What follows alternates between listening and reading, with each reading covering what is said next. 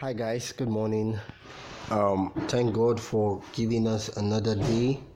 Uh, with this life, with this day comes hope. With this hope day comes expectations. I pray that the expectations of the righteous, your expectations, will not be cut short in the name of Jesus. Yes, we are in Proverbs chapter 6 now. I thank God for the journey. It has been exciting, it has been revealing. Proverbs chapter 6. Okay, Proverbs 6 verse 1 says, My son, if you have become surety or guarantee or you are in debt or obligation for your neighbor, if you have given your pledge for a stranger or for uh, um, or for another family, he says, If you have been snared with the words of your lips, verse 2, if you have been trapped by the speech of your mouth, do this now, my son, and release yourself. You know, since you have come into the hands of your neighbor, go humble yourself, plead with your neighbor, and pay your debt. Give what is necessary. Um, in verse 3 says, okay, so the lesson I want us to get today is that uh, in fact, let me start with this. Someone once said that, Lord, protect me from my friends. I can take care of my enemies. that sounds funny, yeah?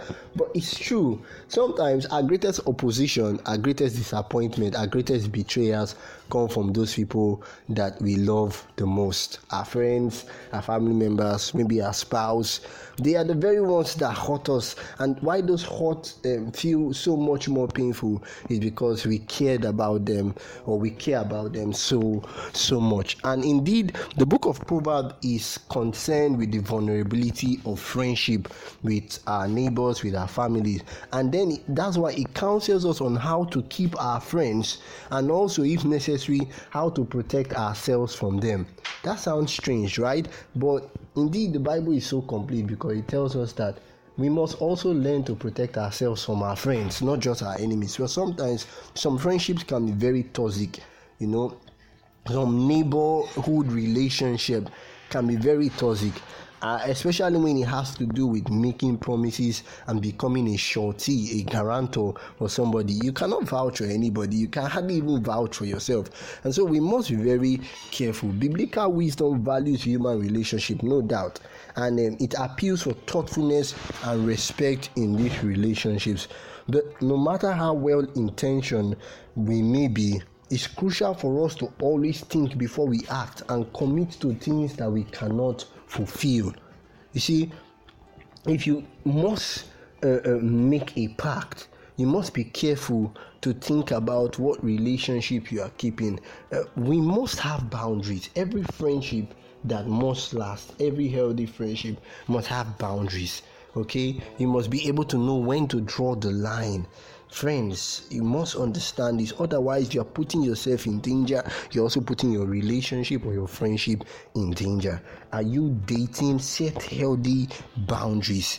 Know what is displeasing to the other person and what is displeasing to yourself and communicate that and much more than this even as it relates in uh, to in proverbs chapter 6 be careful when you make promises when you make vows because such things once broken they tear down relationships and friendships that may be irredeemable. And so i challenge you that as you yes you can vouch for people. You can stay stand as a guarantor if you trust that person but be very careful. That's why the book of proverbs is warning us. Be very very careful. In fact galatians chapter 6 verse 2 you know counsels us that yes we should bear one another's burden but we should be careful lest we ourselves becomes you know burnt by the fire that we're trying to pull others out. So you must also guard your heart if you are not taking care of, of yourself, you cannot take care of others. In fact, uh, I read something the other day that says that the best way you can help poor people is not being poor. Isn't that amazing? Yes, but that's true. The best way you can help somebody that is poor is not being one of them because how can a poor man help a poor man? So the best way you can help people who are emotionally down is not also becoming emotionally down, and it applies to all things. So ask God for grace to lead a healthy relationship. Ask God for grace to maintain healthy boundaries and um, even when they are crossed sometimes to help you to forgive to help you with the wise step to take, to know when to say no, to know when to cut off some toxic relationship if the need be. And I pray that much more than this, you will find a friend in Jesus who sticks closer than a brother. Hallelujah. Have a beautiful day.